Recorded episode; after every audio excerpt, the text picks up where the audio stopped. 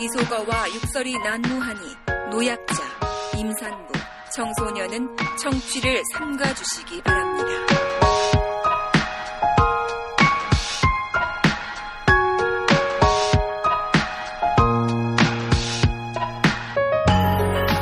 이 박사, 이 작가, 이제이 그 이백사십칠 번째 시간 시작하겠습니다.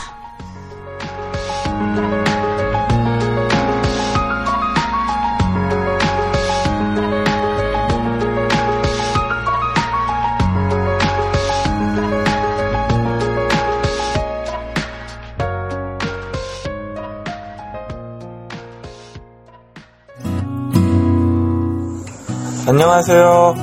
이제이 비공식 중고차 딜러 조광래 중고차의 대표 조광래입니다.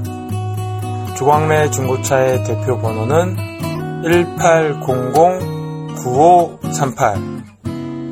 차량 판매 시 소정의 금액을 이제이의 친일 청산을 위한 군자금으로 기부합니다. 고맙습니다. 네. 어, 여러분, 안 가고 기다리신 여러분들, 대단히 고맙고, 맥주 또 사가주신 분들도 고맙습니다. 네, 잘 먹겠습니다. 네, 고맙습니다. 네. 감사합니다. 네, 예고편도 들으셨고, 목소리도 들으셨죠. 이백사십칠 회에서는 더불어민주당 인재영입으로 이십 대 국회 입성한 초선 더벤져스 사면을 모시고 이야기 한번 나눠보도록 하겠습니다. 자, 우선, 어, 더민주 청년위원장입니다. 최고위원, 김최고, 김병관 의원 나왔습니다. 네. 안녕하세요. 김병관입니다. 성남시 분당구 갑 국회의원입니다. 예. 어, 최고위원 되고 뭐 위상이 좀 달라졌나요? 당에서? 최고위원 대우는 해주시죠. 대우가 아니라 최고위원이시죠. 그러니까 네. 최고위원이니까. 어, 네네. 어. 항상 그 최고위원 회의 아침에 참석하시고. 네네. 피곤하시겠습니다. 최고위원 하면 너무 바빠요. 그러니까. 네. 일주일에 최소 어, 네 번, 다섯 번 음. 회의가 있고. 그러다 보니까 이게 또 수시로 열리고 비정기적인 네네네. 회의들 잡히고 하니까 너무 바쁘더라고요. 아, 우리 그, 평의원이 뵙기 힘듭니다. 그렇죠. 네. 근데 이게 바쁜데 지역 활동을 하셔야 되잖아. 거기가 뭐 저 더민주 텃밭도 아닌데. 어, 어느 정도는 조금 포기해야죠. 아. 근데 그, 그래도 이제 주말에는 시간이 되면 주말에는 지역 활동을 하고요. 예. 주중에는 하기가 쉽지는 않아서 예. 잘 못 가는데 그래도 지역에 계신 분들이 가끔 텔레비전에서 본다고 예. 회의, 회의 장면에 이제 얼굴들이 비치니까 예. 얼굴이 비치니까 좀 이해를 해주시기도 하시고요. 음, 그러니까 뭐 대선이 이제 자꾸 쫙쫙 다가오고 있는 것 같은데 그 각 지역의 지역구를 갖고 있는 국회의원들이 열심히 또 뛰어줘야 되는 거 아니겠습니까? 특히 이제 네. 분당 같은 경우에는 야권이 좀 약한 곳이기 때문에 김병관 의원이 더 뛰어가지고 정권 교체가 될 수 있도록 노력을 하셔야 되니까 아, 최고위원 회의도 자주 참석하시고. 또 지역도 많이 활동 부탁드리겠습니다. 네네, 그래야 되겠습니다. 네, 그리고 어, 이제이 두 번째 출연입니다. 더민주 정책위원회 부의장. 이거 그냥 그냥 준 것 같고. 아, 일하고 있습니다. 일하고 있습니까? 그럼요. 이번에 소득세 인상하는 거 제가 또 가격을 이따 할 겁니다. 아, 그래. 네, 김정우 의원 나오셨습니다. 네, 반갑습니다. 김정우입니다. 네. 군포시 갑에서 지금 브리나케 뛰어왔습니다. 지역 일정 일곱 개 소화하고 네. 밤늦게 왔습니다. 군포가 가불로 바뀌었었습니다. 예, 올해부터 네, 바뀌었는데 가불을 다 싹쓸이했고 민주당에서. 예, 맞습니다. 네. 이하경 의원님이 을 하시고 네. 제가 갑했습니다. 네. 그러니까 이하경 의원은 뭐 워낙 오래되셨고. 예, 그러니까 두 번째 재선하시고. 네, 다음 네. 선거도 별 걱정이 안 될 것 같은데. 네, 맞습니다. 제가 불안합니다. 그래서 열심히 지역 활동을 예. 일곱 개, 여덟 개 뛰어대고. 예. 네. 또 뭐 지금 뭐 최고위원도 아니니까 열심히 하시고. 예, 맞습니다. 네. 네, 그리고 한 분 더 소개해 드릴 텐데, 이분은 뭐, 지역을 안 띄워도 됩니다. 전국이 지역이에요, 자기 지역. 네. 예. 아, 이번에 더민주 비례대표로 들어오셨습니다. 문미옥 의원님. 네, 반갑습니다. 비례대표로 들어온 문미옥입니다. 과학기술 분야 비례로 제가 받았습니다. 네. 그 문 대표가 그 마지막으로 영입한 인사라고 하는데 맞아요? 마지막은 종천 의원이고요. 예. 예, 문 대표님이 손을 잡아준 건 제가 마지막입니다. 종천 의원은 이제 영입은 됐는데 예. 그 문 대표님에 의해서 예. 손은 못 잡아주시고 예. 예, 손은 제가 마지막으로 잡았습니다. 예. 그래서 이제 과학 분야. 네네 네, 과학기술. 과학기술 몇 번 받으셨어요? 어, 제가 칠 번 받았습니다. 어우, 빠르네. 제가 그 비례 파동이죠. 예, 파동. 예, 그거 할 때 칸막이 원래 첫 번째 칸에 들어갔다가 예. 어, 두 번째 파동에서 이제 삼 번 받았다가, 네. 어, 중앙위에서 칠 번. 네. 야, 중앙위 갔는데도 칠 번이면 뭐, 예. 야, 능력을 인정받았는데. 아, 고맙습니다. 예. 그, 비례대표 파동 얘기하니까 당시 비대위에 있었던 김병관 의원이 지금 갑자기 기침을 했어. 그 칠 번은 어, 비대위, 비대위나 중앙위에서 준 게 아니고요. 본인이 어, 발표해서 예, 투표. 중앙위 투표로 그러니까. 음. 네. 당선되신 그러니까 중앙위 의원들이 투표를 한 거잖아요. 그렇죠. 예, 예. 그러니까 뭐 대단한 것이죠. 예. 본인의 능력으로 칠 번 예. 받으신 그 거죠. 당시 비례대표 파동 있고 비대위 뭐 난장판 되고 비대위원들 전화번호 공개돼서 막 지금 말을 잘못 꺼낸 것 같습니다. 전화 막 오고 이랬을 때 아, 이 우리 당이 나중에 몇 개월 지나서 이렇게 안정이 될 줄 알았어요? 솔직한 얘기로? 그때 사실 그 파동 말고도 하루하루가 사실 하루하루는 다 걷는 상황이어서 네. 우리 입당할 때부터 계속 그렇죠. 뭐 그렇죠. 네. 그래도 이제 그 김정우 의원님 말씀하신 대로 입당할 때랑 비교하면 음. 그때도 사실 행복한 고민이었죠. 음. 뭐 지지율 십 퍼센트 십 퍼센트 초반대까지 떨어졌던 상황에서 저희들이 이제 입당을 했었으니까 음. 그래도 많이 안정화된 상태에서 그런 어떻게 보면 잡음들, 네. 파동들이 있던 게 그나마 저는.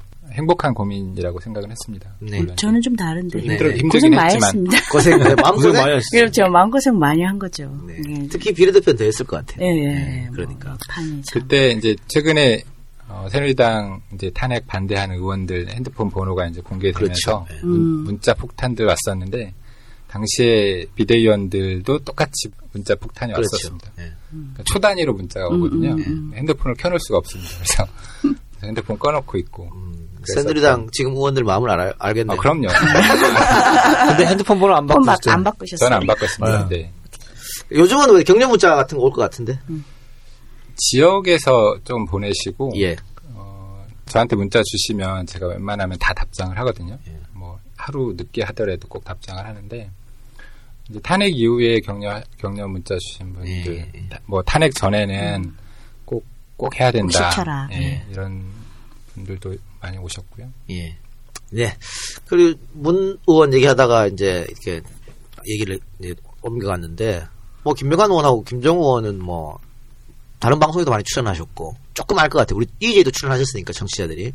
근데 문 의원님은 이제이 처음입니다. 네, 처음입니다. 팟캐스트는 방송 자체가 처음이에요. 어, 그래서 어, 축하드립니다. 네, 아, 고맙습니다. 잘 오셨습니다. 예. 그러니까 잘 모르실 것 같아요. 네. 그래서 굉장히 생소합니다. 네. 네. 그 경남 산청 출신이고 예, 예. 또 포항공대에서 그 물리학으로 석사 박사 받으셨고 네. 그렇죠? 학사도 받았습니다. 학사도 있었고. 네. 그러면 이번 그 대선에 네. 그 더민주의 약세적 아닙니까? 그러니까 피케이, 티케이. 예, 그렇죠. 막 돌아다니셔야겠는데. 뭐 많이 이제 오라고들 하시더라고요. 그죠? 예. 예. 열심히 좀 해주시고. 어제도 동문회 했는데 와야 되지 않냐 뭐 이러고. 음. 총선 때도 전국을 다 지운다고. 예, 예. 총선 때 뭐 당연히 비례니까. 네네. 예. 예. 자, 세우는 문 대표가 다 영입한 거 아닙니까? 그렇죠. 예. 네. 그럼 저 그 이번 대선 때는 문 대표를 다 지지하는 걸로. 네, 오늘, 알겠습니다. 네. 오늘 신문에는 비문으로 나오던데. 네. 김, 김 의원님이? 아니 그 조선일보에서 네. 네. 김정은 비문 이렇게? 아니 그 신문은 다 다 꽉 찼다 뭐 그렇게 나오고 다 꽉 찼다. 들어갈 배고프다 뭐 음. 비문은 배고프다 그래서 들어갈 룸이 없구나. 아, 아직 저녁을 못 먹었어요. 아, 이게 네. 저 후원이. 네. 저, 아, 비문은 다 찾고, 비문 안 찾는데, 네. 지금 김 의원님이 안 찾기 때문에. 네, 그게 비문이라고. 아, 이제. 저도 비문입니다, 네. 그러면. 안 찾, 김병관 찾았어요? 아, 셋다 비문이네. 네, 비문이네. 아, 아 저 결론에서 그, 그렇게 났어요? 네. 네. 그런 일들이네. 아, 그래서, 아, 그래서 비문이라고 얘기했거든요. 네. 네, 알겠습니다. 자, 과학 분야로 들어오실 비례도 네. 들어오셨으니까, 음. 혹시 이번에 그, 이 최순실 파동 막 일어나고, 네. 과학자들끼리 어떤 얘기를 좀 있었을 것 같아요. 오늘 또 저녁 이제 과학자들하고 먹고 왔는데 비슷합니다. 국민 감정은 뭐 과학자든 아니든 근데 특히 과학자들 같은 경우는 주로 이제 연구비나 이런 것들을 정부 쪽에서 그 지원하는 예산을 받는 분들이라 아무래도 성향이 친정부적이기가 쉽습니다. 뭐 보수라든지 뭐 진보라든지 이런 경계선에 있는 게 아니라 네. 어 누가 정부를 이제 정권을 잡느냐에 따라서 네. 그쪽에 이제 그 좀 친하게 지내는 또는 편을 들어주는 그런 정서들이 있으신데. 오늘 만나 뵀더니 뭐 똑같습니다. 촛불을 든 촛불 들러도 사실은 많이 나오셨고요. 네. 예. 근데 보니까 지난번 보니까 그 엠비 정권 또 박근혜 정부 보니까 과학자라고 하는 사람들, 음. 혹은 학자라고 하는 사람들, 전문가들 그런 사람들이 무슨 사대강 같은 거 찬성하고 앞장서고. 아, 그렇죠. 그럼 도저히 이해가 안 갔거든요. 학자로서의 자부심, 자존심 다 버리는 거잖아요. 예. 어떻게 생각하세요? 그러니까 그게 이제 뭐 요즘 폴리패서 뭐 이렇게 얘기하는 어, 집단들 또는 폴리서처라는 말도 있습니다. 그래서 아무래도 이제 그 제가 처음에 말씀드린 대로 정부 쪽의 어떤 지원에 의존하는 그런 용, 그 상황에 놓이다 보니까 친정부적인 역할을 많이 하게 되는 그런 상황들이 있는데, 이번에 뭐 과학계들도 좀 그런 부분에 대해서 자정하는 얘기들이 좀 많이 나오고 아, 있습니다. 필요하겠네요. 네. 그래서 뭐 엠비 때 그 사대강 사업 같은 경우도 어, 강하게 반대하시는 또 학자 그룹들도 있었습니다. 물론 그렇겠죠. 예. 그런데 이제 뭐 정부가 정책을 추진할 때는 자기 편을 들어주는 사람들하고 음. 일을 하기 때문에 좀 그런 모습이 두드러지게 보였다, 이렇게 보입니다. 김정우 의원님 공무원 네. 출신이잖아요. 네, 맞습니다. 그 지금 같은 이렇게 상황에서 네. 공무원들이 복지부동하고 잘 안 움직일 것이다. 네. 뭐 대통령은 거의 직무 정지 이제 된 상태고, 그러니까 뭐 각 부처의 장관들이 얘기를 해도 밑에는 안 먹혀 들어간다. 네. 공무원 출신이니까 어떻게 생각하세요, 여기에 대해서? 우선 그것도 있고요. 음. 먼저 굉장히 지금 자괴감들이 많이 드실 거예요. 아, 내가 이렇게 열심히 했는데 그게 다 이게 무슨 말씀이냐면 공무원 입장에서 대통령의 말씀은 일반인들의 말이 아니거든요. 그냥 말씀이라고 그래가지고 대통령이 이야기를 하면 어디에서 연설문을 이야기를 하면 예. 그걸 다 총리실에서 분류를 합니다. 예. 지시사항, 뭐 보고할사항, 그래서 다 분류를 해가지고 예. 그걸 각 부처에 나눠주거든요. 예. 그럼 그에 따라서 각 부처에서 실행계획도 세우고 그걸 다시 어떻게 하겠다는 걸 다 총리실 청와대에 다 보고를 하거든요. 예. 근데 그거 자기가 그렇게 해서 받아서 하, 보고했던 게 대통령이 보지 않고 최순실이 맞다. 예. 이게 자괴감이 드는 거죠. 그래서 제가 아는 어떤 공무원분들은 밤 열한 시, 열두 시에 갑자기 문자가 와요. 어떤 네. 분은. 왜 탄핵 안 해요? 예전에. 그냥 빨리 진실을 밝혀주세요. 음. 뭐 이렇게 문자를 오시고, 그야말로 공무원들이 사기가 땅에 떨어졌어요. 지금 공무원. 그런 상황인 거죠. 그런 상황. 네. 그래서 사실 대통령 탄핵 인용이 헌재에서 빨리 결정이 나야 돼요. 네, 맞습니다. 아무것도 시스템이 안 네. 돌아가니까. 그리고, 그리고 광장에 가서도 공무원이라고 밝히면서 저한테 말씀 주시는 분도 계세요. 얼굴 사진 찍지 말자고 그러시면서 주시는데 음. 정말 힘들. 아, 공무원들은 이런 시위에 나가면 안 되는 겁니까? 나가도 되죠. 어. 정치적인 네. 의사 표현은 하실 수 있, 있다고 보면 눈치가 보이죠. 네. 혹시라도 뭐. 근데 내부에서 네. 아무래도 왜냐하면 어떤 식이냐면 제가 이제 페북 친구분들이 원래 예전에 공무원 할 때부터 쓰던 페북을 쓰고 있어서 패친 중에 한 반 정도는 공무원 출신인데요. 예. 이분들이 제가 정치에 입문하고 나서는 좋아요를 못 누릅니다. 제가 올린 글에 그럴, 그럴 수 있겠네요. 예. 그러니까 그런 분들이 저한테 간혹가다 문자를 주셔서 그렇게 말씀하시는 거는 어? 탄핵 빨리 하라 그런 거는 예. 이분들이 굉장히 지금 마음이 울분으로 그렇죠. 차신 거죠. 하기야 뭐 옛날에 엠비 정부 때 예. 그 군인 두 분께서 예. 엠비 욕한 거 트위터 그 리트윗하고 트위터 썼다가 두 분 다 이제 잘렸잖아요. 네. 그런 일도 있으니까. 하여튼 엠비나 박근혜나 이 뭐 어떻게 도, 이 상식적으로 이해 안 되는 일 너무 많이 했어. 지금 생각해보면 엠비가 훨씬 낫죠. 아니, 도친 개찐 아니에요? 아니, 이거 나은 것 같아. 아니, 근데 들켰냐 안 들켰냐의 그 문제인 그렇죠, 것 같습니다. 네. 네. 알겠습니다. 들킨 게 큰 죄라 그러니까. 수정하는 걸로. 제, 제 얘기는. 김 의원님, 그 어른은 잘 계세요? 예. 어디 강원도 계십니까? 강원도에 계신데 주말마다 뵙고요. 예. 광화문에서. 아이고. 계속했습니다. 음. 또, 그 연세에 또 강화문 내. 그래서 제가, 저희 아버지께서 여든이신데, 네. 그, 아들이 이제 나가니까, 네. 나오지 마시라. 네. 추우니까 나오지 마시라. 그랬더니, 네. 아버지 말씀이, 야, 아들아, 이런 건 내가 선수지 않냐. 대모는 내가 선수다. 네. 그렇지, 그렇지. 그러시면서 꾼이다 그러시더라고요. 네. 꾼이니까 네. 걱정 마라. 그러시면서. 네. 강화문 이분은 선거운동도 아버님이 다 하셨다는 그러니까. 소리를. 근데, 그 지역에 가서, 네. 그, 강원도. 예. 네. 가서 자랑 막 하겠어요. 나 아들 국회의원이라고. 어, 하시는 것 같은데 반응은 아직 안 좋으시네요. 어, 더불어민주당이랑 반응이 아직. 아직도? 아직도? 아직도. 음. 아직. 아이고. 최근에 탄핵 국면에서도, 어, 사실 이제, 소위 말하는 피케이, 부산, 음. 경남 네. 쪽은 지지도가 많이 올라가는데요. 네. 여전히 대구, 경북이랑 강원도 쪽은 아직은 좀 여전히 낮은 상태입니다. 음. 그러니까 강원도가 참 취약해, 그런 측면에서는. 기본이 노력하세요. 음. 알겠습니다. 네. 지역도 챙기면서 같이 하겠습니다. 같이. 네, 예, 예.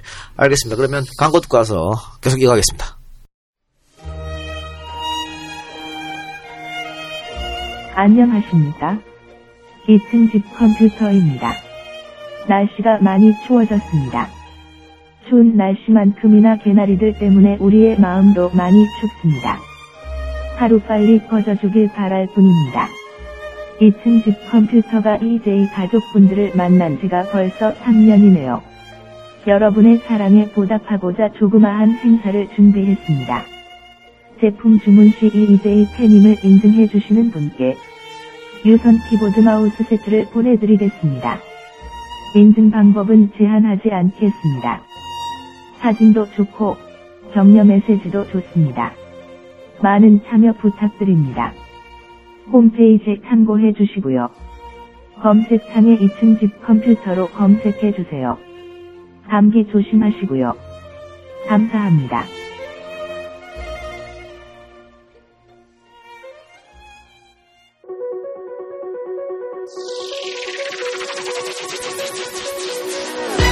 안녕하세요. 아름다운 식품을 추구하는 자연우리입니다. 지난 추석 팟캐스트 광고 후 청취자분들의 많은 성원에 자연우리 가평자 선물세트가 완판되었습니다. 진심으로 감사 인사드립니다. 우리는 세상을 살아가면서 많은 답례 선물을 하게 됩니다. 귀여운 우리아이 돌잔치, 많은 분들의 축복으로 만들어지는 결혼식, 평생 자식 키우느라 고생하신 부모님 칠순잔치부터 일상의 소소한 답례까지. 하지만 답례 선물 잘해야 본전, 과연 칭찬받을 수 있는 방법은 없을까요? 답례, 부담없이 선물하고 칭찬받을 수 있는 방법을 찾았습니다. 첫째, 아름다운 디자인, 둘째 프리미엄 재료, 셋째 합리적인 가격, 삼박자를 모두 갖춘 답례 선물을 만들어 보았습니다. 후회란 없다, 칭찬만이 있을 뿐. 답례는 자연우리. 지금 바로 검색창에 자연우리를 검색하세요. 자연우리, 감사합니다. 네, 오늘 광고는 자연우리 답례품입니다. 잣! 광고입니다. 잣! 네, 경기도 가평에서 이십이 년 동안 대를 이어서 운영하고 있는 식품회사인데, 그 정치알바에서 가평잣을 광고했었는데 완판됐다고 하네요. 아, 정치알바 그렇게 많이 듣지도 않는데 감사드립니다. 네, 어, 이, 이번엔 이지를 통해서 식품 답례를, 잣이 아니고 식품 답례를 준비했다고 하네요.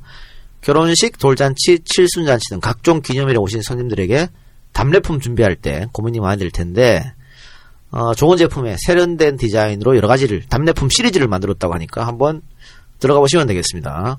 소금부터 뭐, 잡, 그냥 소금이 아니고 안데스 소금이네. 잡곡, 우엉차, 경과. 어, 서른 개 이상 주문하면 스티커도 제작해드린다고 합니다. 어, 이제이몰이나 네이버에서 자연우리 검색하시면 되겠습니다. 이제이몰 혹은 네이버에서 자연우리 검색하셔서, 어, 많이들 성원 부탁드리겠습니다. 그, 세 분은 어떻게, 국회의원하고, 이런, 이런 행사에 좀 초대 많이 됩니까? 결혼식이나 어떤 행사나. 요즘은, 그런데 또, 그, 김영란, 김영란법이 있어가지고, 행사에 가더라도 뭘 못하잖아요. 송년회 같은 건 많이 초대받고요. 아. 지금 이제 연말이라서 송년회가 많, 많은 편이고요. 그 다음에 이제 결혼식 같은 경우는, 결혼식 초대는 많이 되죠. 음. 되는데, 어, 저희가 이, 뭐, 축의금을 낸다든지 이런 거는 못하니까, 그 십만 원까지 내도 되는 거 아니에요? 네, 이제 저희 지역 구민 같은 경우는 아, 유권자 그것도, 같은 경우는 원래 선거법, 그러니까 김영란법이 아니고 선거법에 의해서 못하도록 되어 있고요. 네. 아, 비례는 뭐, 전국을 못하기 때문에 네? 아, 아무데도 못 냅니다. 그리고 과거에는 오, 국회의원들이 이제 주례를 많이 썼었는데 네. 그 주례 서는 것도 선거법에 의해서 못하도록 되어 있거든요. 그래서 이제 가서 인사만 드리고 오는 경우들이 많죠. 음. 또 뭐 이런 이런 말씀드리기 좀 그런데. 저희가 축의, 축의금을 못 내니까 가서 식사를 하고 오기 좀 미안하죠. 네. 아니, 그 식사를 하고 오면 안 돼요, 사실. 그러니까. 음, 음. 그래도 하고 오면 김영란법 돈 안 내고 공짜로? 공짜로 받기 때문에 도리어 김영란법 적용돼요. 그래, 그래서 조금 결혼식 가기가 좀 애매합니다. 야, 그러면 헌주나 이런 분들이 오해할 수도 있겠다. 어, 아까 나 김병관 봤는데요? 왔는데 봉투가 없어요. 봉투가 없어요? 그렇죠. 네네. 근데 봉투 내고 오면 안 됩니다. 진짜. 아니, 그러니까. 그건 증, 네. 증거가 돼버립니다. 참, 그런 건 있겠네요. 알겠습니다. 자, 방송 다시 들어가서, 어, 아까 저기 소개해드릴 때 더벤져스 세 분이라고 그랬는데, 문 대표가 영입한 그 멤버들을 이제 불러 더벤져스를 구지 않습니까? 요즘도 같이 정기적으로 혹은 부정기적으로 만나십니까? 오늘 아침에도 공부를 예. 같이 했어요. 아, 스터디? 네. 네. 어떤 스터디를 하십니까? 오늘은 경제 공부했습니다. 머리 아파서 재벌 개혁 공부했습니다. 재벌... 한성대 김상조, 김상조 교수님 모셔서 아침 일곱 시 반부터 열 시까지. 네. 전 중간에 좀 일이 있어서 나가고 그랬는데 음. 한 달에 한 두 번 정도? 많을 때는 조금 할 때는 한 번 정도 하고 지금 한 여섯 번 정도 했고 오늘 일곱 번 정도. 음. 일곱 번째. 단체 카톡방도 만드셨다고. 네. 네. 네. 네. 여러 가지 이야기 거기서 하시고. 네. 이번에 탄핵 정국에서도 그러면 이렇게 다 거기서 이야기를 나누시고 있습니까?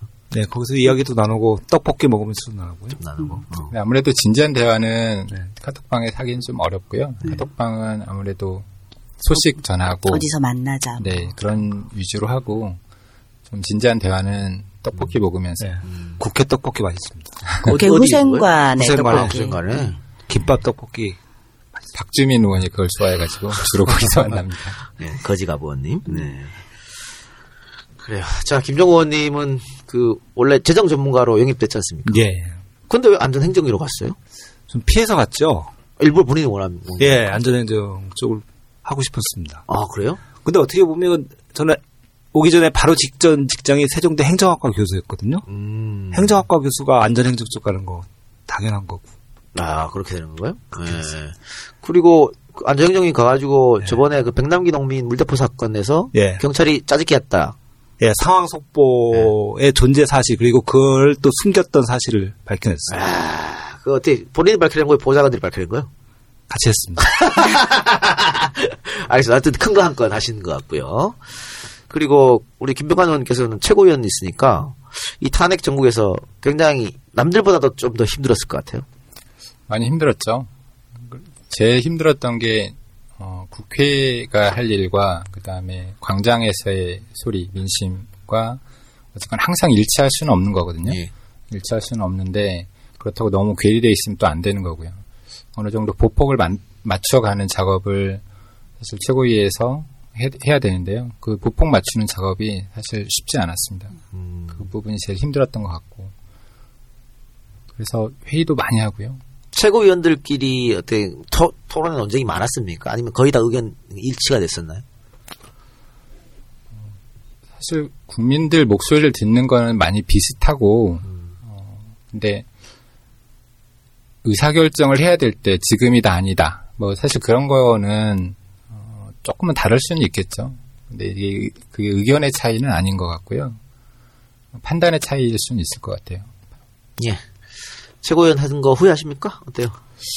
저는 항상 후회하냐고 물어보면 제 평생 후회는 안 하거든요. 음. 항상 제가 그 상황이 되면 다시 선택하라고 하면 최고위원에 했을, 할래 물어보면 최고위원 했을 것 같고 지금도 뭐 당연히 최고위원 한 거를 후회하진 않고요. 잘했다고 생각을 합니다. 제가 부족한 부분들이 있었겠지만 그래도 제가 이제 국회의원으로서 또 국민들을 위해서 할 수 있는 일 중에 하나라고 생각을 해서 저는 열시, 지금도 부족하지만 열심히 하려고 하고 있습니다. 음, 감투가 욕심나서 그런 건 아니죠? 저는 감투는 별로고요. 네. 자, 그리고 미혁 의원님은 아마 그 세 분 중에 가장 늦게 정치판에 뛰어든. 그렇죠. 그렇죠. 네. 네. 뭐 늦게라고 해봤자 뭐 한 달 차이. 한 저하고 열흘 차이 아니에요? 아니 그런 거예요? 제가 이십칠 일 일월. 저는, 저는, 이십칠 일. 저는 일월 십삼 일이니까 십사 일 차이. 네. 제가 엄청 선배네요. 네. 제가 일월 삼 일이니까. 그런데 어쨌든 제일 늦게 들어왔는데 네. 그 국회의원 활동 얼마 해보지도 못하고 국회의원 사퇴서 썼잖아요. 네, 네. 그때 어떤 어떤 느낌이 들었어요? 그냥 그때는 또 어떻게 보면 그냥 다 쓰니까 아무 생각 없이 썼어요. 아, 써야 되나 보다. 그러니까 음. 국회의원이 뭐 당연히 이렇게 엄중한 국면에서 책임지는 그게 이제 결국은 그거라 그렇게 말, 선배님들도 말씀하시고 뭐 네. 원내대표도 하자고 그러니까. 그냥 썼는데 사진 하나 찍어놨어요. 네. 혹시 이제 나중에 볼까 싶어서. 사진을 보니까 좀 묘하더라고요. 내가 이러려고. 아. 진짜, 어. 제가 나름 정규직으로 그 육십 세까지 일할 수 있는 직장을 버리고 왔는데, 사 년 일할 수 있다고 생각했는데, 네. 어, 이게 일 년도 안 돼서 잘리는구나. 네, 뭘 해보지도 못하고. 예, 예, 제대로 뭐, 보여주지도 못했는데. 그런 마음이었죠. 근데, 그때는 뭐, 사인할 때는 아무 생각 없이 네. 했습니다. 근데 특히, 아니, 두 분이야. 뭐, 국회의원 사퇴하고 뭐, 선거 다시 하면 또 내려가면 되지만, 지역으로. 그렇죠.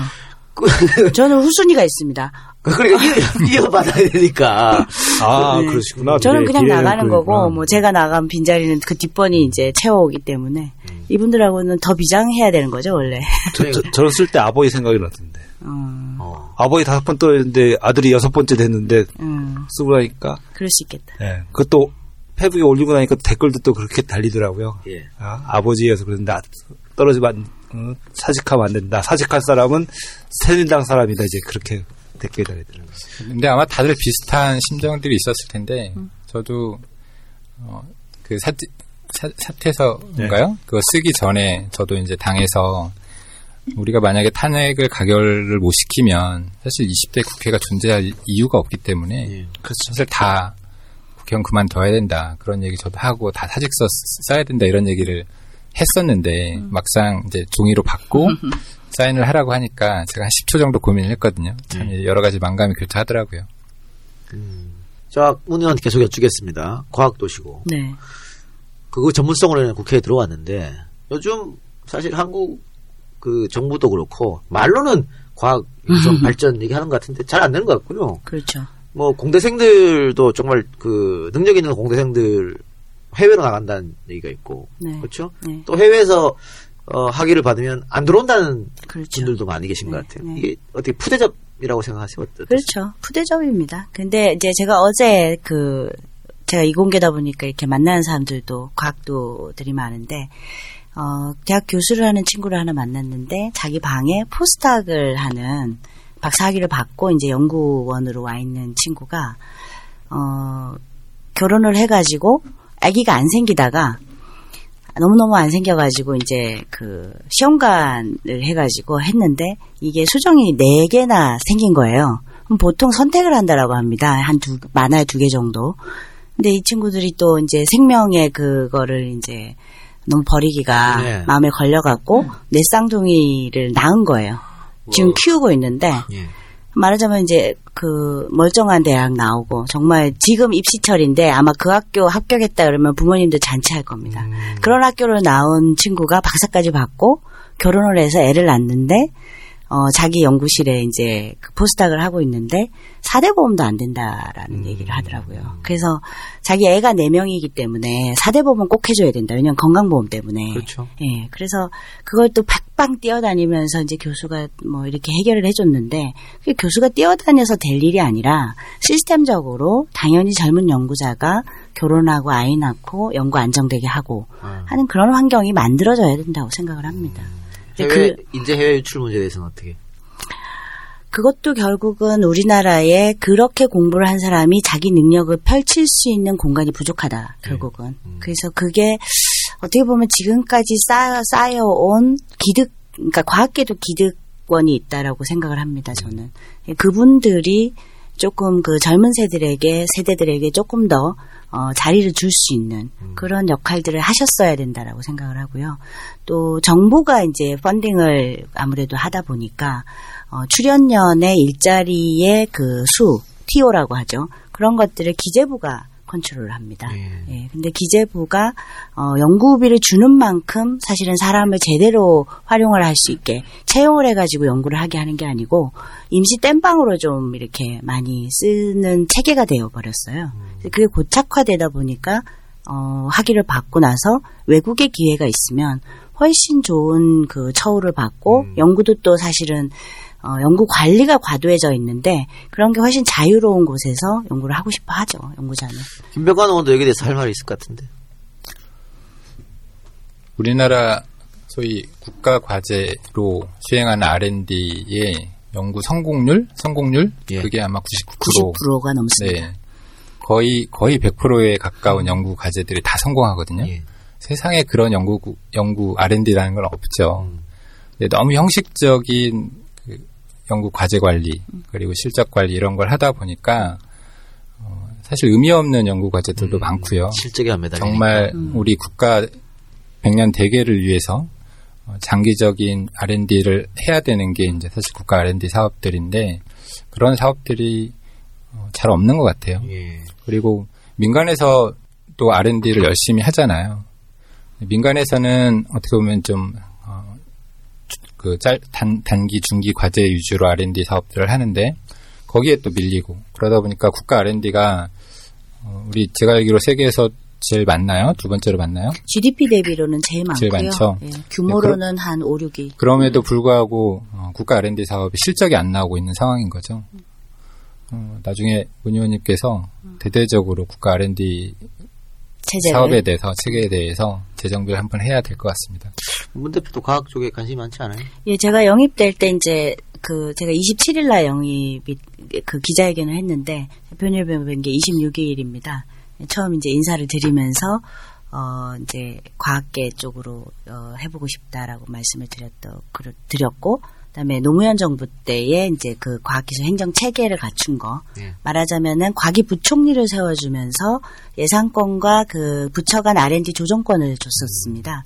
그게 쭉 갔어야 되는데 엠비 정부 때 이제 교과부로 합쳐버리고 네. 교육하고 합쳐버리니까 과학 이슈는 뒤로 밀리게 되고 또 박근혜 정부 와서는 뭐 또 아이씨티하고 묶어갖고 창조경제 한다고 과학을 뒤로 미루고 해서 그걸 조금 이제 복원을 시켜서 정말 그 국가가 그 축적을 해나가야 되는 지식과 기술을 새롭게 만들어내는 역할을 국가 알앤디가 할 수 있도록 어, 체제를 좀 만들고 싶다. 음, 뭐 리더의 의지가 있으면 가능한 거니까. 그렇죠. 그거는 음. 결국은 리더의 의지입니다. 국가 알앤디도 사실 창조경제에 다 묶어버리다 보니까. 그렇죠. 네. 창조경제의 실체가 없는데 어, 사실 더 어려운 국가 알앤디도 창조경제라는 이름으로 아무것도 없는 그런 구조가 되어버린 예. 아픔이 있는 거죠. 원래 창조경제가 뭔지도 모르고 그 단어를 썼을 거예요. 그리고 해먹는 사람은 생겼고. 그러니까. 네. 그렇죠. 근데 지금 두 분께서 이렇게 이공 쪽 과학 쪽 얘기했습니다만 뭐 이제 행정학과 교수였다고 하니까 네. 사실은 네.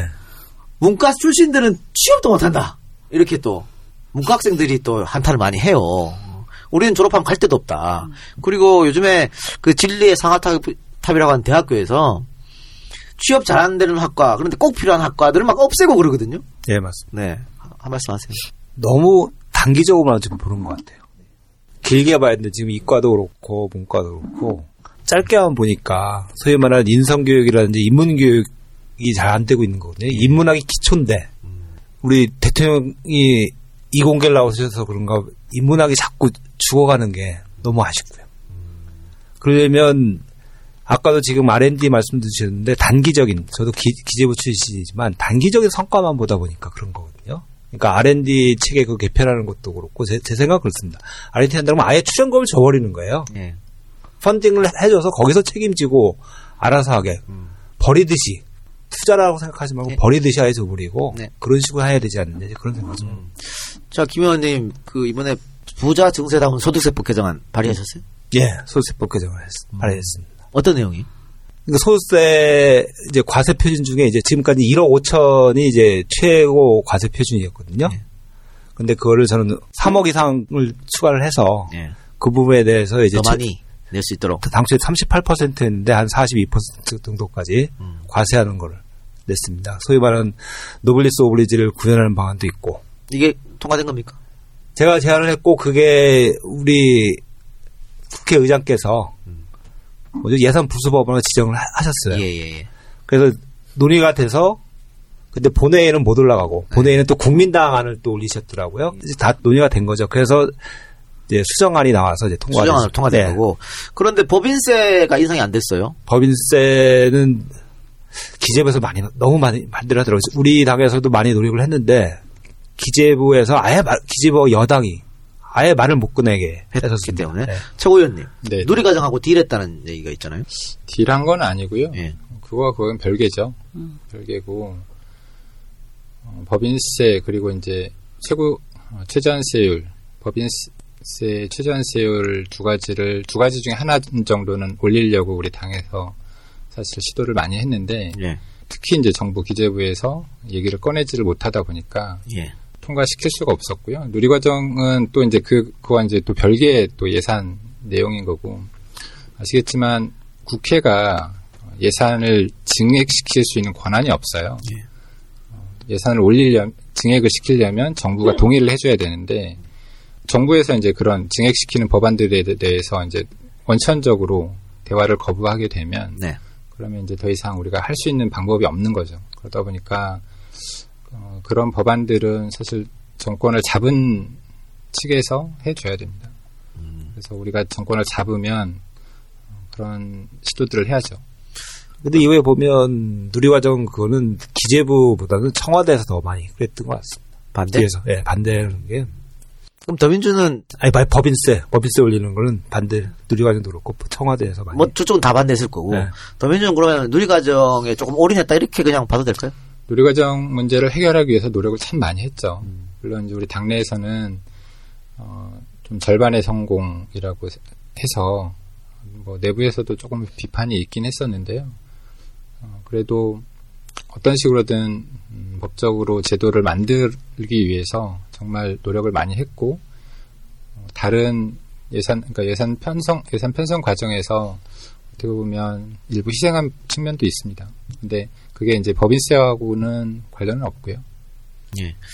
세 분 혹시 판도라 영화 보셨어요? 저는 아직 봤고요. 못 봤습니다. 내일 토요일 날 또 봅니다. 음. 아, 봤는데 왜 또 봐요? 아, 토요일 날 번개쳤습니다. 근데 근처에서 영화 토요일 날 조조를 보기로 했는데 그 영화밖에 안 하더라고요. 아, 그래요? 네.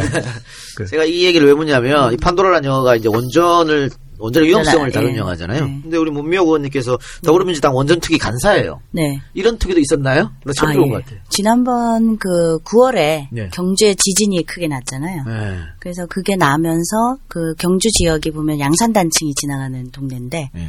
그 옆에가 다 이제 원전 지역입니다. 음. 원전 발전소가 있는. 그렇죠. 그래서 거기에 이제 당 대표님이 직접 현장을 방문하시고 그 다음에 올라오면 올라와서 바로 어, 원전 특위를 만드셨죠. 음. 원 원자력 안전 특위입니다. 그 원전 안전과 관련하는 법안도 발의하셨다고. 네. 어떤 법안이죠? 그게 이제 지금 원전 안전이 원래 원자력 발전이 우리나라 에너지 이제 공급 체계에서 발전소를 만들자라고 하는 진흥 정책이 있고 발전소를 만들더라도 안전을 점검해가면서 해야 된다라는 안전처가 안전위원회가 있습니다. 예. 그런데 원래는 우리나라가 그 두 개가 섞여 있었어요.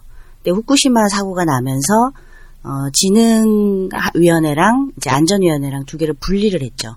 그러면서 사실은 지위가 비슷했었는데 이명박 정부 들면서 원전 수출 정책이 드라이브를 걸어지면서 원전 안전처의 지위를 안전위원회의 지위를 굉장히 격화를 시켜버립니다. 예. 그러니까 힘이 없어요. 그러니까 제가 이제 이번에 국감을 하면서 원전 안전위원회 위원장한테 이런 안전을 점검해야 되고 뭐 여러 가지 지진과 관련해서 대비라든지 보안이라든지 뭐 이런 걸 지적을 했더니 사실은 그 구조상 힘이 없는 조직이더라고요. 네. 그러니까 산업부 쪽에서 에너지 정책과 관련해서 발전소를 짓겠다라고 정책 결정을 해버리면 사실은 안전위원회에서는 물론 이제 기본적인 안전 점검을 하지만 굉장히 그거를 이제 적극적으로 나서가지고 안전에 대해서 그 규제를 하는 기관으로서 역할이 굉장히 약해져 있다. 그래서 그런 이유가 뭐냐면은 그 안전위원회 위원장이 차관급도 안 되는 그런 그 상황이라서 일단은 지위의 문제, 그 의사결정 과정에서의 또는 서로의 이제 그 조정 과정에서 지위의 문제가 있다. 그래서 그거를 좀 격상을 시키고 어, 역할을 제대로 하게 하자라는 그런 취지로 법을 만들었습니다. 통과는 안 됐고 안 됐습니다. 계류 중입니까?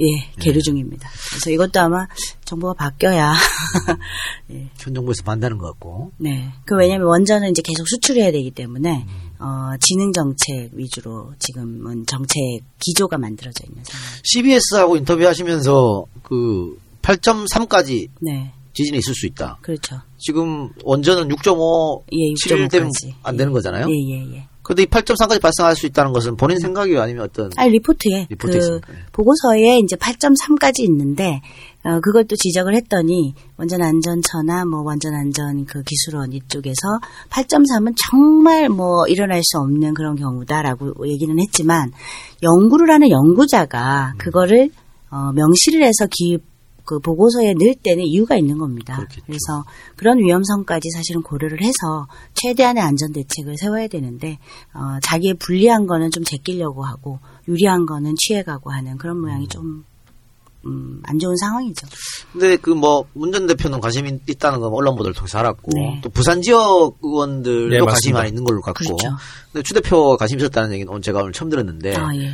다른 더불어민주당 의원들은 어떻습니까? 이, 지금 이 원전 문제가 심각하다고 생각하는 그룹도 있을 것 같고 혹은 아니면 이것만큼 좋은 게 어디 있냐라고 할 탈핵 우리 탈핵 에너지 탈핵 에너지 포럼이 있습니다. 네. 저도 거기도 멤버인데 음. 우리 저 부산 의원님들 많이 참여하고 계시고요. 음.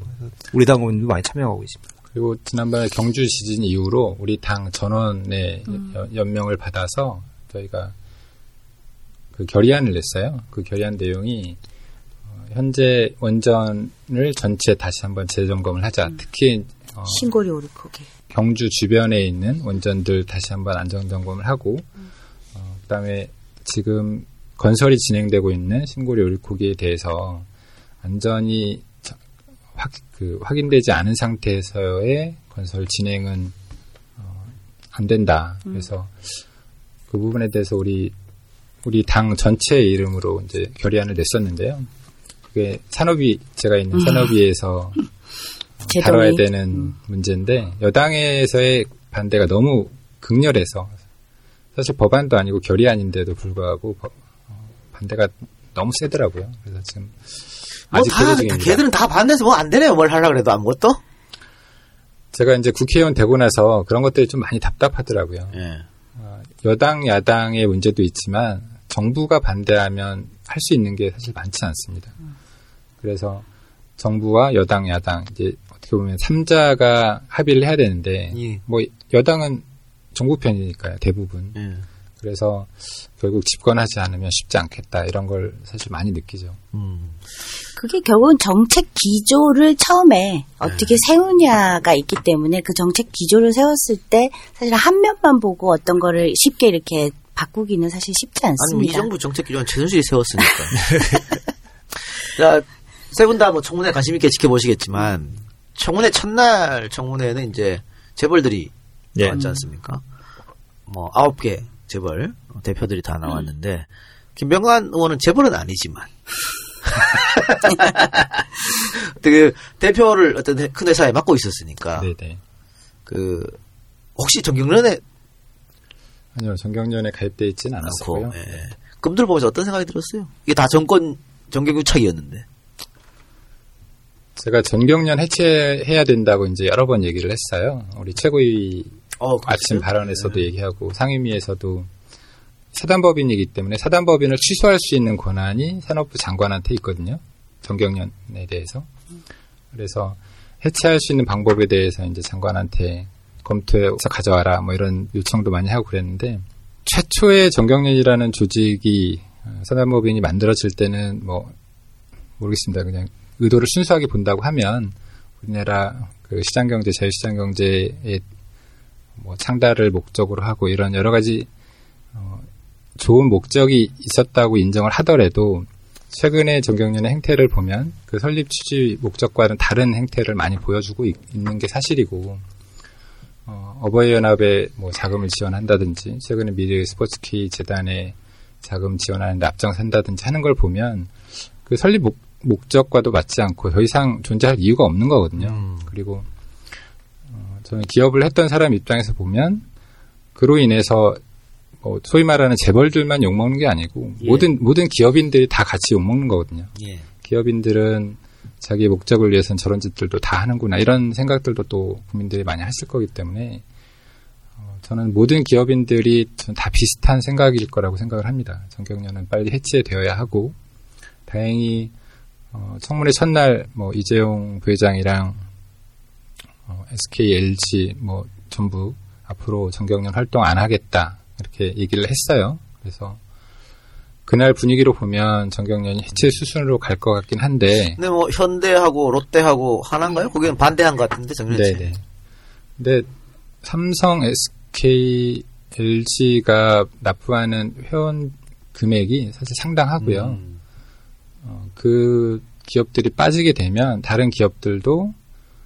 그러면 이제 그 빠진 금액만큼 다른 기업들에서 회원비를 더 내야 되는데 그러기는 쉽지 않을 겁니다. 그래서 빨리 해체되는 해체 수순으로 가는 게 우리 국민들을 위해서 마지막 속지 않은 심정으로 빨리 해체해야 된다고 생각합니다. 음, 뭐 해체하지 말고 정경련을 그냥 친목 모임 또 그 정경련 재산은 뭐 연구단체 이렇게 바꿔서 활용하면 어떠냐 이런 의견도 있는 것 같은데.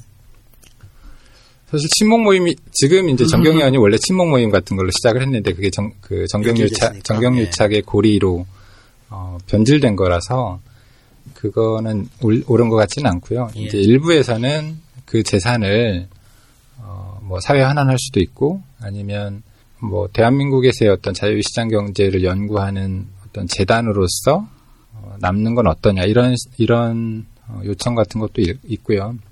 미국의 헤리티지 재단이나 뭐 일본의 노무라 재단 뭐 이런 식의 재단으로 어, 거기는 이제 연구를 하거든요. 예. 지금 정경련 산하의 한국경제연구원인가요? 한국경제연구원이라고 비슷한 이제 연구기관이 있긴 합니다. 그런데 네. 정경련이 연구 기능보다는 이제 정권의 로비 창구로 기능했었기 때문에 그 정경련 기능을 없애고 그 연구원 기능을 남겨둬야 된다.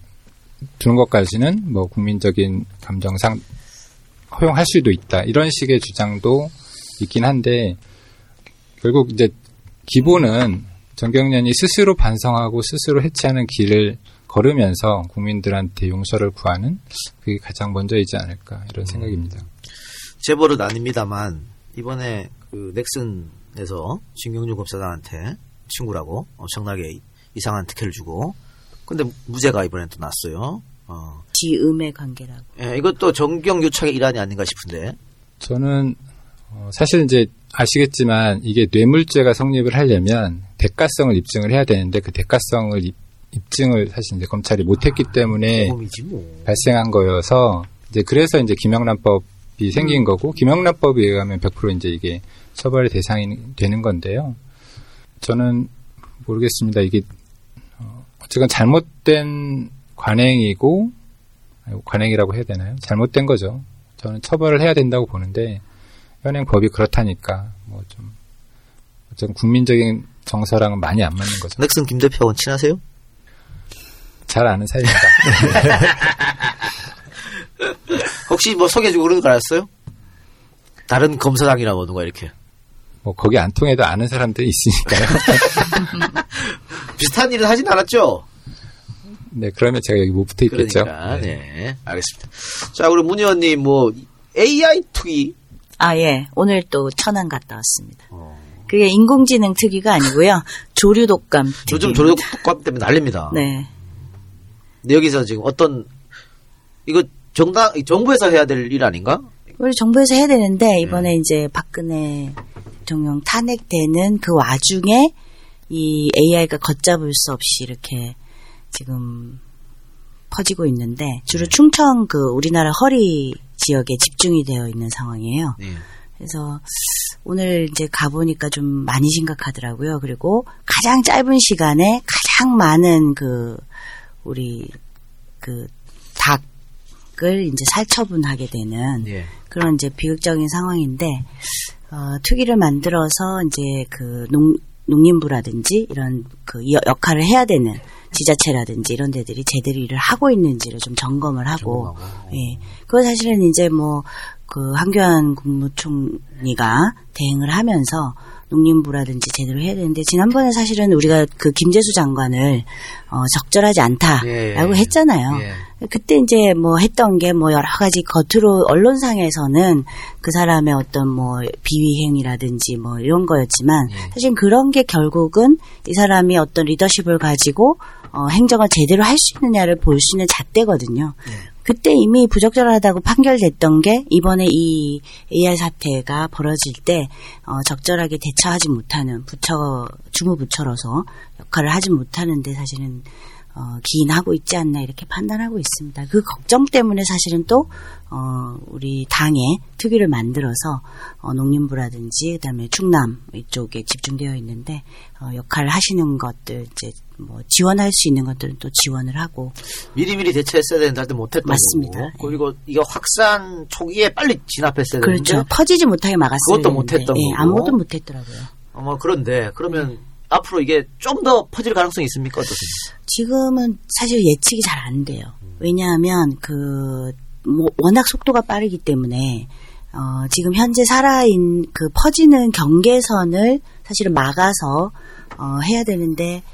어, 그 인력 부족이라든지 뭐 이런 것들 애로를 많이 말씀을 하시더라고요. 그리고 어, 그 현장에 가서 일을 하다가 이제 나오게 되면은 사후 관리도도 제대로 해야 그 후속적으로 퍼지는 걸 막을 수 있는데 일하던 사람들 거기 가서 일했던 사람들이 자기 거처로 돌아간다든지 다른 지역으로 이동하는 거 뭐 이런 것들이 제대로 지금 완벽하게 관리가 되고 있지는 않다 이런 판단을 할 수 있었어요. 오늘 그러니까 현장에 과, 가보니까 과거에 이제 노무현 정부 때도 이런 음, 비슷한 일이 있으면 근데 우리 사스 때, 사스 때도 마찬가지고요.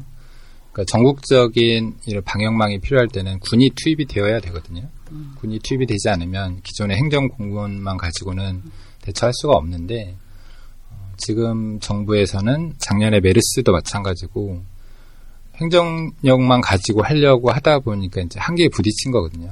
그러니까 대통령, 사실은 이제 대통령, 뭐 적어도 총리 정도가 나서서 이런 일을 해야 됩니다. 그러니까 음. 농림부 장관 한 명이서 할 수 없는 일일 수 있는 거예요. 근데 지금 그 아무런 대처를 안 하고 있는 거죠. 일이 많죠. 네. 음. 자, 더불어민주당 정책위 부위원장님, 네. 열심히 하신다고 그랬는데 네.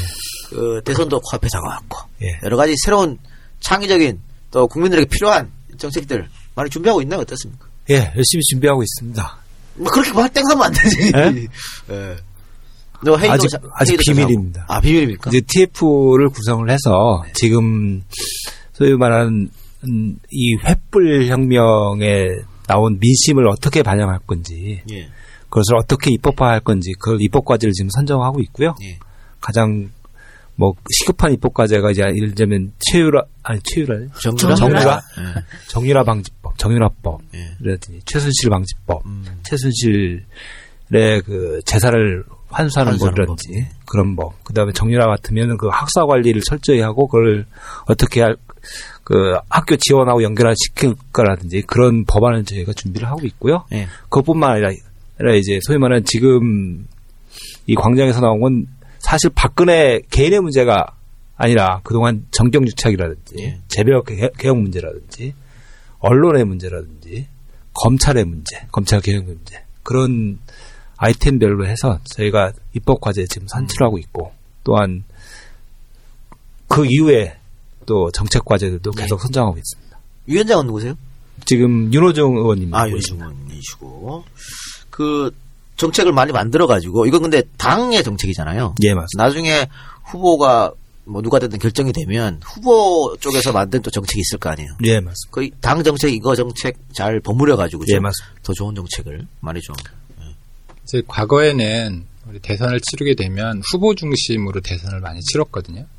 이제 그러다 보니까 대선 국면에서 경선도 치러지고 실제로 당선이 되더라도 뭐 특히 이제 노무현 대통령님 이렇게 당선이 되더라도 실제로 집권 후에 후보자 중심으로 정권을 인수를 하다 보니까 당의 당의 힘을 못 받는 경우가 많이 있었거든요. 그래서 이번에 우리 당에서 지금 특혀, 특별히 신경을 쓰고 있는 게 사실 이번에 그 박근혜 탄핵 이전 국면에서도 우리 당에서 이제 계속 얘기를 하는 게 대선은 당이 치르는 거고 대선 이후에 우리가 집권을 하는 것도 당이 집권을 하는 거다.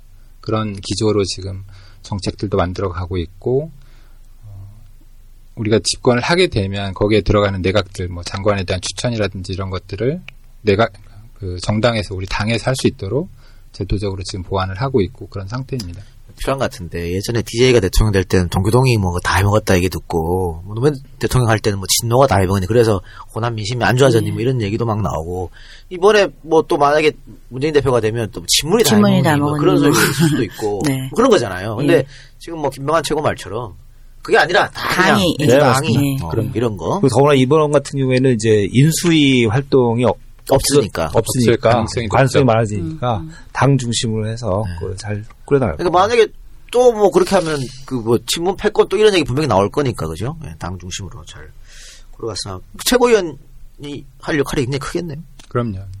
원래 우리 당원 당규상 십이월 십구일까지 그 경선, 경선 룰을 만들도록 되어 있습니다. 음. 경선 룰을 만들도록 되어 있는데, 박근혜 탄핵 국면이 되면서 지금 그 룰 만드는 작업도 못하고 있고, 오히려 이제 시중에서는 이제 밖에서는 이 탄핵 국면 때문에 서, 선거 준비가 좀 앞당겨졌으니까 우리 당이 좀 유리하지 않을까 이런 얘기도 하고 그러는데 당에서 지금 전혀 준비를 못 하고 있는 상황이에요. 그래서 결코 유리하지만 않다 이런 말씀도 드리고 준비를 싶네요. 하셔야죠. 해야죠 이제. 이게 땅땅땅 두들고 육십일 안에 해야 되는데 그럼요. 그때가 준비하면 늦잖아요. 근데 지금 이제 한다고 하면. 이제 뭐 정권 다 잡은 것처럼 막 뭐, 한다 뭐, 이런 얘기 할 텐데 에. 사실 지금 원래 우리 당원 당규상으로도 많이 늦어 있습니다. 에. 그러니까 내년 십이월에 선거를 한다고 해도 그 절차를 아직 못 밟고 네, 이미 했어야 거예요. 되는데 음. 못 하고 있죠. 그러니까 당의 당국이 원래 그렇게 돼 있다 하고 네네. 조금씩 조금씩 준비를 하면 될 것 같아요. 또 어쨌든 지금 뭐 더민주는 나가 나가겠다고 하신 분이 한 다섯 분 되니까 음. 그분들의 뭐 뭐 특보단 있을 거 아닙니까? 네네. 이렇게 불러서 조율을 좀 조금씩 조금씩. 어쨌든 지금 당원 당규에는 어떻게 하겠다고 얘기가 안 나와 있으니까 그죠? 경선을 뭐 그런 건 조금 조금 필요한 것 같습니다. 자, 세 분 다 공통점이 초선인데 밖에 계셨을 때 뭐 국회 욕도 좀 했었을 것 같고 잘 못한다고 직접 들어와 보니까 어때요? 좀 다릅니까? 정말 국회의원들이 그렇게 욕을 얻어먹어야 되는 사람들인가? 어떻게 생각하세요? 우선 진짜 바쁘더라고요. 저도 보니까 바쁘더라고요. 네, 전 저는 정부에 있어 보니까 정부에서 이제 국회 갈 때만 이 사람들이 근무를 하는구나. 특히 예산철 되면 그 막판에 밤새워서 그때만 일을 하는구나 이렇게 생각을 했었는데 예. 아까도 말씀드렸지만 새벽부터 해가지고 아침 일곱 시 반부터 조찬 모임 또 굉장히 많습니다. 일주일에 오 일 중에 한 네 번 어떤 때는 여섯 번 일곱 번도 조찬 모임이 있고요. 내가 아, 어쨌든 아침밥 두 번도 먹습니다. 그러니까. 또 정책도 개발해야 되고. 예, 정책도 개발하고. 또 저, 오후에는 또 지역도 가야 되고 해서 예, 굉장히 예. 바쁜데. 저는 하면서 시각이 많이 바뀌는 것 같아요. 네. 공무원 할 때하고, 이, 국회의원 할 때하고. 네. 아무래도 국민의 목소리를 좀 전달하려고 하는 그런 시각을 가져야 될 것 같고, 그렇게 하려고 노력을 좀 하고 있습니다. 그런 점이 많이 바뀐 것 같고. 예. 김 의원님. 저는 생각했던 거와 크게 다른 거는 지금 이제 김정우 의원님 말씀하신 대로 저는 머리를 많이 쓸 줄 알았거든요, 국회의원이. 근데 이제 머리, 머리 쓰기보다는 몸을 많이 쓰는 직업이다. 일단 이런 생각이 많이 들었고요. 그 다음에 또 한 가지는 국회와 정부와의 관계에 대해서 이제 사실 그전보다 더 많이 생각을 하게 된 것 같아요. 저는 여야가 합의하면 그리고 이제 국회의원이 열심히 하면 어느 정도는 성과가 나올 수 있지 않을까 이런 생각들을 많이 했었는데 정말 작은 것부터 해서 정부에서 막으면 할 수 있는 게 또 많지 않더라고요.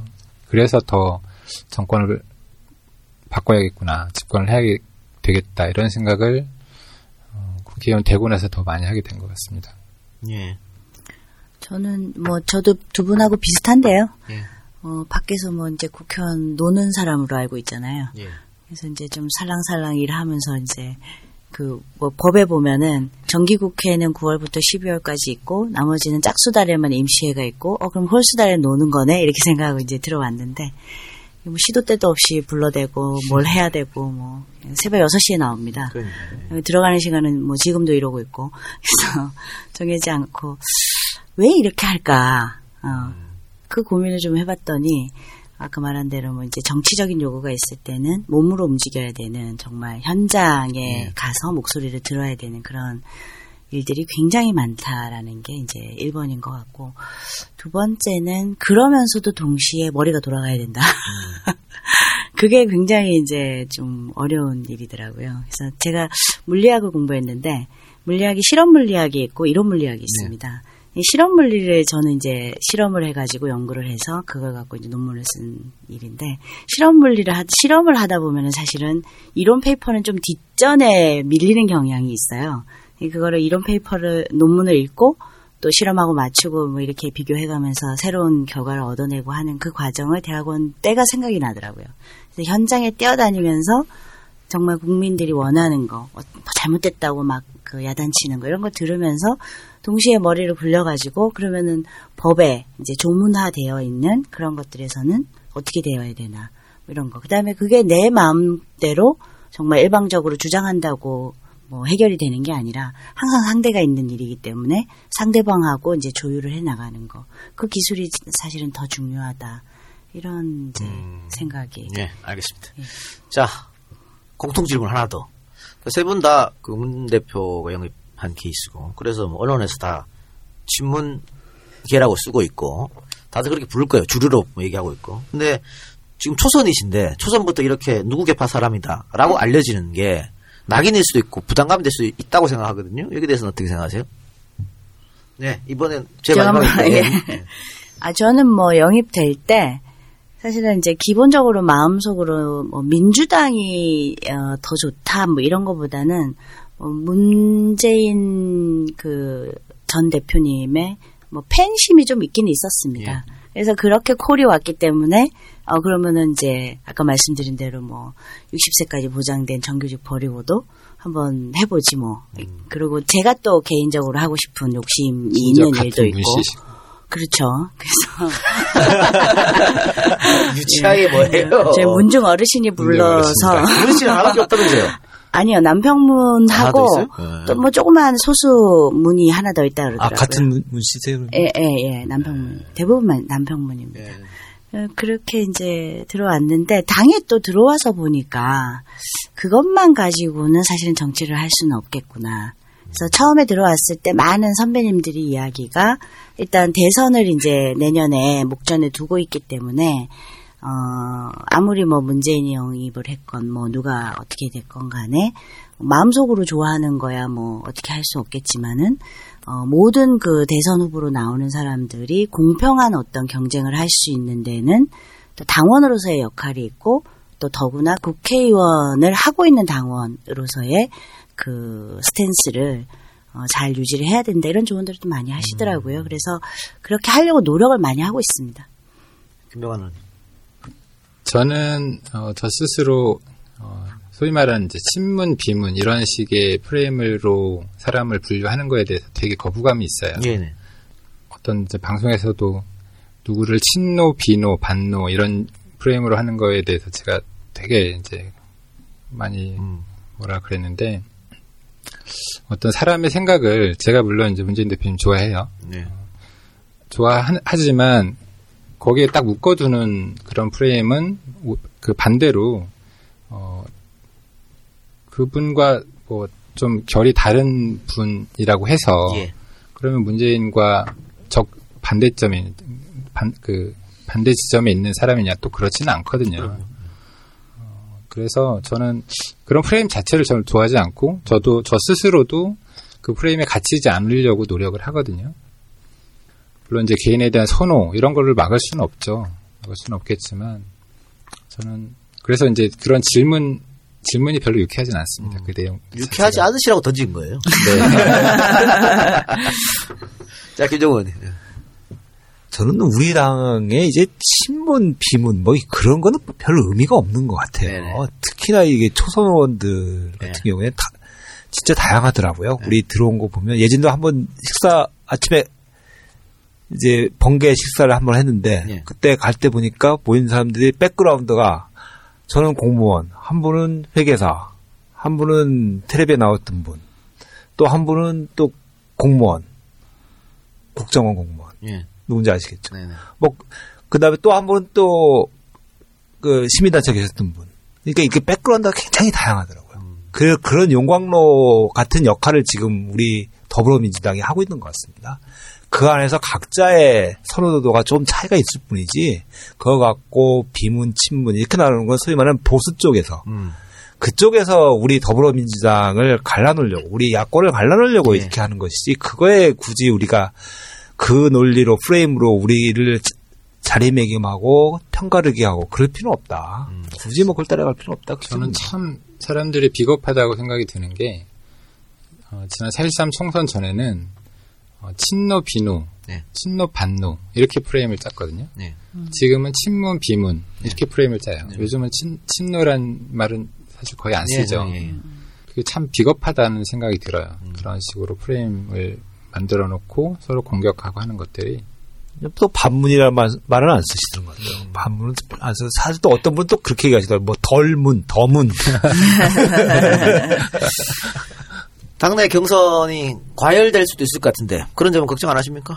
저는 별로 걱정 안 되더라고요. 음. 왜냐하면 지금 뭐 안희정 지사님이나 이재명 시장님, 뭐 김부겸 의원님 또 누가 있죠? 박원순, 박원순 시장님 네. 보면 이렇게 뭐 지지자들이 좀 그 국민 중에서 좀 그 과하신 분들, 표현이 과하신 분들 이렇게 가끔 있는데 인터넷에도 보면 그런 것들이 올라올 때 보면. 스스로들 또 이렇게 그 과열되는 거라든지 어, 지나치게 어떤 뭐 비난하는 쪽의 이런 이야기들을 어, 자정을 해 나가고 계시는 것 같아요. 음. 예. 제가 지난번에 전당대회 때 음. 어, 이제 같이 돌아다니면서 받았던 느낌은 소위 이제 예전에 우리가 이제 내부 총질을 한다고 하잖아요. 예. 그렇게 내부 총질하는 후보에 대해서 음. 비난이 아주 강합니다. 음. 그래서 제 경험에도 지지율이 막 올라가다가 내부 총질 한두 번 세게 하니까 지지율이 급격하게 떨어지더라고요. 이제 음. 그런 경험을 제가 음. 그 옆에서 지켜봤는데, 그래서 문 의원님 말씀하신 대로 우리 그 다섯 명의 후보들이 서로 그렇게 내부 총질을 하고 서로의 서로 이렇게 자극하고 비난하는 또 성품들도 아니신 것 같고요. 네. 그렇게 안 할 것 같습니다. 그 전당대회 할 때 얼마나 걸렸었죠? 총 기간이 유세 뭐 들어가고 뭐 이렇게 어, 한 한 달? 한, 한 달? 네, 한 달 조금 안 되게 네. 삼 주 좀 넘게 했습니다. 뭐 빨리 하면 이 주 안에도 가능도 하겠다는 생각이 드네요. 그렇죠. 그렇죠. 왜냐하면 네, 육십 일이기 때문에 네, 빨리 후보가 결정되는 게 중요한 거지 않습니까? 네. 팔십칠 년 같은 경우에는 그때도 그때는 개헌 포함해서 대선까지 치르는데 육십 일 정도 했던 걸로 기억합니다.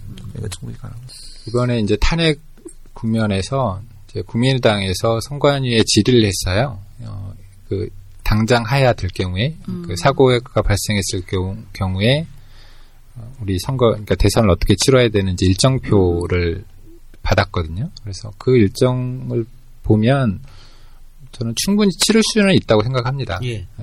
선거를 치르는 데는 큰 어려움은 없고, 그럼요. 그래서 크게 보면 당내 경선 한 달, 그 다음에 이제 본선거 한 달, 이렇게 될 건데요. 이제 사실 우리 정당 입장에서 걱정스러운 거는 인수위 작업, 정권 인수할 시간이 없는 게 조금 걱정인 부분이지, 선거 치르는 거는 큰 문제는 없을 것 같습니다. 알겠습니다. 자, 이제 마칠 시간이 다 됐어요. 못다한 말씀 있으세요? 뭐 저는 그럼 마지막으로 그냥 네. 못다 말 수 있으면 우리 청취자들 인사하면서 같이 한번 해주세요. 일단 뭐 이게 처음이라 방송이 뭐 잘 됐는지 잘 모르겠고요. 가만히 생각해 민주정편 출연하셨잖아. 아 예, 그거는 뭐 이제 맛배기로 한 거라. 예, 네, 재밌고요. 네. 예, 열심히 하겠습니다. 민주정편 나도 한 프로 맡았거든요. 네. 예, 제가 가끔 초대할 테니까 오세요. 네. 알겠습니다. 네. 민주정편 돈도 안 줘. 재능봉사해야 돼 가서. 그 출연료도 안 준다 그러더라고요. 네. 김밥 한 줄 주시고, 예. 원래 출연료를 주는 건가요? 이런 거 하면? 원래 출연료 아, 원래 현직 방송은... 의원들은 안 드리고. 네. 네. 아, 근데 모 의원이 그러는데, 본래 나온다고 그러던데요? 네? 본래 나온다고 그러던데? 모 의원이 그러던데. 현역, 현역 의원도. 현역 의원은 안 나와요. 네. 근데 네. 제가 현직 아니고. 방송사에서. 음. 어, 올해 일, 이, 삼, 사월 달에 네. 할 때도 안 주시더라고요. 아, 그랬나요? 네. 아, 그래요? 네. 아. 그래서 저는 당연히 안 주는 건 줄 알았는데. 이제에서 나와요, 이제까지. 이제에서 원래 다 드리는데. 저는 못 받았어요. 안 드렸군요. 아, 그래. 아, 근데 자기도 홍보하러 나왔잖아. 우리가 받았어요, 사실. 아니, 제가 홍보하러 나온 게 아니고 불러서 왔는데. 서로 생각이. 김 의원님. 올해 우리 국민께서 정말 많이 힘들으셨습니다. 예, 예. 특히 분노와 불안, 그 두 가지 거 같습니다. 우리 국민들께서 특히 탄핵 정국에서 그 두 가지 감정을 을 느끼셨을 텐데 이 분노에 대해서는 확실히 이제 광장에서 축제로 승화시켜 주셔서 세계 언론의 관심도 갖고 그래 주셔서 정말 고맙고요. 그에 대해서 우리 국회가 또 반응을 하지 않았습니까? 네. 근데 이 불안 부분에 대해서는 아직도 굉장히 불안하신 것 같아요. 그나 그게 좀 경제 지표로도 좀 나오고 있더라고요. 네. 그러니까 소비자 심리 지수라고 해서 제가 조사를 해보니까 그게 우리 탄핵 정부 그 박근혜 최순실 게이트가 있고 나서는 육 점 일 퍼센트 포인트 전월 대비 떨어졌습니다. 근데 세월 때 보면 삼 점 팔 퍼센트 떨어졌거든요. 네. 아, 삼 점 칠 퍼센트 떨어졌구나. 그 다음에 메르스 때 보면 육 점 팔 퍼센트 포인트 떨어져서 우리들의, 우리 시민들의 이 불안이 거의 메르스 수준인 것 같고 네. 지역을 지금 돌아다니며 보면 장사가 안 된다, 연말 분위기가 안 된다 이런 말씀을 드려서 의제 국회의 역할은 그 국민들의 그 불안에 대해서 예. 그걸 씻어드리는 게 역할인 것 같고요. 저희 열심히 할 테니까 믿어주시고요. 우리 국민분들 연말 잘 보내시고 새해 복 많이 받으시기 바랍니다. 네, 고맙습니다. 김정호님, 그 후원 계좌에 지금 얼마 있어요? 이제 아직 반 못, 못했어요. 반 안 돼요? 네. 반이나. 반 못했고요. 아니, 반이 아니라 한 사, 사, 삼분의 일은 넘었으니까. 삼분의 일은 넘었고 반은 안 되고. 네. 네. 자, 우리 저, 거지을쯤 됩니다. 거지을, 김정우 의원. 농협 삼오오 공공사삼 공구사오 구삼. 농협 삼오오 공공사삼 공구사오 구삼. 많이 부탁드립니다. 열심히 하겠습니다. 네, 후원 좀 부탁드리기 바랍니다. 이거 뭐, 사실, 내 대본에 지금 이걸 저 담당 피디가 여기 넣어줬어. 이걸 왜 넣어줬는지 모르겠지만 그래서 한번 제가 읽어드렸어요. 네, 피디님 네. 감사합니다. 네, 센스 있는 피디야. 네. 자, 근데 왜 문 의원님은 안 읽어주세요? 아, 아 이따 읽어드릴게요. 네. 솔직히 문 의원님 거 안 넣었어. 문 의원을 싫어하나 봐. 담당 피디가. 자, 김병관 의원님도 한마디 해주시고. 오늘 저희 셋이 온다고 하니까 어, 문 의원님이 재미라고는 없는 세 명이 만나서 무슨 얘기를 하지? 민폐를 끼칠 텐데 이런 얘기를 하시더라고요. 예. 오늘 어, 재미가 있었는지 잘 모르겠습니다. 이번에 이제 탄핵 국면에서 예. 이제 제가 시민들 만나면 예. 많이 말씀을 드렸던 게 있어요. 국회의원들은 국민들을 믿고 가겠습니다. 국민들도 우리 국회의원들을 믿고 따라 주십시오. 이런 얘기, 이런 말씀을 제가 많이 드렸거든요. 예. 그 보폭을 맞추는 게 사실 쉽지 않은 작업이더라고요. 국민들이 어떤 때는 앞서가 있고, 어떤 때는 이제 국회의원들이 국회가 좀 더 앞서가 있고. 하지만 이제 서로에 대한 믿음, 신뢰가 없으면 사실 보폭을 맞춘다는 게 저는 쉽지 않다고 생각을 합니다. 이번 탄핵 국면에서는 저는 그래도 어, 많이 제도권 정치와 이제 광장의 민심이 많이 보폭을 맞춰서 다행이다라고 생각이 들었는데, 우리 이제 또 대선을 치르게 되면 또 그 거기서 많은 잡음들이 또 발생을 할 거예요.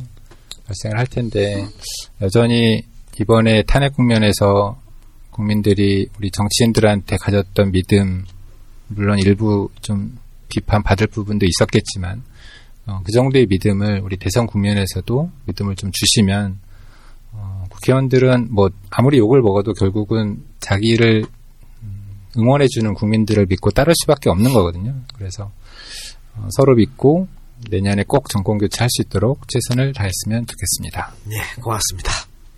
김병관 의원님은 찼어요? 저요? 네. 찾겠어요? 아니, 왜, 친문은 다 찬다면서. 비문이잖아요. 아, 비문이니까. 아, 비문이라서. 덜문. 네. 수원 회장님이 문재인 대표님이신데. 열일 안 하시네, 그분. 네. 어쨌든, 여기 우리 담당 피디가, 어, 김병관 의원까지 적어놨으니까. 제가 불러드릴게요. 우리은행 일공공육 이공일 사삼팔팔일사. 우리은행 일공공육 이공일 사삼팔팔일사. 그, 제가, 그, 손혜원 의원 옆에서 지켜보니까, 그때 국정감사 할 때, 아, 한 달에 한 천만 원씩 막 본인 사비를 막 쓰시더라고. 근데 돈이 없어가지고. 그러니까 연구 영역 자기 돈으로 막 하고 일단 후원은 걔 돈, 통장에 돈이 없으니까. 그런 거 좀 아까웠어요. 예. 저도 마이너스 통장 썼어요. 저, 저도 그랬어요. 그래, 다 그랬어요. 그러니까 여러분들 뭐 십만 원까지는 이게 다시 다 이제 마지막에 음. 이제 돌려받을 수 있는 거니까 만 원도 좋고 뭐, 그쵸? 근데 요즘 저도 이렇게 받아보니까요. 제가 눈물이 나오는 게 우리 이 지지자분들이 이미 다 많이 하셨어요. 그렇죠. 그, 그래서 만 원, 오천 원, 삼천 원 이렇게 네네. 오세요. 그리고 네네. 익명으로 보내주세요. 그러니까 영수증을 받을 생각도 없으시고 아이고. 그러시면서 멘트를 뭐라고 하시냐면 작아서 미안합니다. 아이고 뭐 예, 이렇게 예, 주시니까 예. 정말 눈물 나더라고요. 예. 더 열심히, 더 열심히 하세요. 하세요. 예. 자, 문재인 또 불러드려야지 그러면. 어떻게 하다 뭐 이렇게 홍보 방송이 돼버렸네. 자, 국회의원 문미옥 많이 사랑해 주시기 바랍니다. 농협 삼공일 공일구사 일삼이공육일. 농협 삼공일 공일구사 일삼이공육일. 근데 다들 뭐 어떻게 홈페이지 같은 거 있어요? 들어가면 다 나오지 않나? 네, 블로그도 있고. 그러니까 블로그도 있고. 다음 같은데 이름 치면 다 나오니까. 블로그나 페이스북 이렇게 치면 나올 거예요. 네. 나오는데 페북이나 트위치에 올리면 그게 또 계속 다른 거에 밀려가지고 더 뒤로 가니까. 예. 그래서 이제 데모에도 걸어놓긴 하는데 잘 못 예. 보시죠. 그 김정우 의원님은 누가 후원회장이에요? 김원기 국회의장님. 의장? 예. 다 세신 분들 찾구나. 네, 저는 저희 학교 후배가 네. 어, 후원회장입니다. 어, 후배가요? 네, 동창회 여 여동창회 회장님이시라서. 사실 그런 분들이 더 알짜예요. 그러니까 네. 과학기술계에서 확실히 밀어줘야 돼요. 그러실 줄 알았는데 제가 좀 덜 뛰었나 봅니다. 과학기술계 오백만이라고 보시라셨어요? 그러니까요. 아 참. 음. 김원기 의장님 안 통할 것 같은데. 김원기 의장님 건강하세요? 예, 건강하십니다. 음. 지금 좀 허리가 안 좋으시고 그러셨는데 어, 네. 수술하시 좋아지셨습니다. 네. 아주. 사실 우리 더벤져스 박주민 의원이 막내인데 의원 중에 네. 이 형하고 누나들이 박주민 의원 등에 업혀갖고 약간 음. 우는 소리를 좀 해가지고 민망한 좀 상황이기도 하고 아, 아 그러네요. 박주민 의원이 네. 많이 도와줘요? 아 많이 도와줬죠. 박주민 의원이 꽉 찬 다음에 예, 막 우리 우리 한통 됐습니다. 예, 아, 그래요? 하기도 네. 하고 밥도 김치찌개 사주고. 그래 알겠습니다. 자, 하여튼 세 분 오늘 방송 감사합니다. 나만 못 얻어본 거 같네. 네. 그 콜 할 때 빨리 나와야 빨리 가요. 최고위원 바쁘시니까. 네. 자, 하여튼 세 분 다. 뭐 언제 만날지 또 모르겠습니다만은 정권 교체 하는데 정말 많은 힘을 좀 써주시길 부탁드리겠습니다. 자, 그럼 이제이는 다음 주에 또 다른 주제를 가지고 와서 방송하도록 하겠습니다. 재밌는 거 갖고 올 테니까 여러분들 많이 사랑해 주시고 어, 오늘 저 이 박사하고 세작이 지금 없습니다. 왜냐면 오늘 음악 감독님이 오늘 안 나오셔가지고 음악 감독이 나오면 마이크를 여섯 대를 쓸 수 있어요. 안 나오면은 다섯 대밖에 못 써. 그래서 두 사람 지금 여기서 얘기하고 있는데, 그래서 우리 후원해 주시는 좋은 분들 성함을 못 소개시켜 드려서 제가 해드리겠습니다. 네, 엔젤 펀딩 이세훈 강릉남으로 지원 성원맘 시드니 솔미나 안상보 임미선 오드리 햇반님 감사합니다. 자, 세 분 고생하셨습니다. 네, 네 고맙습니다. 고맙습니다. 행복하세요.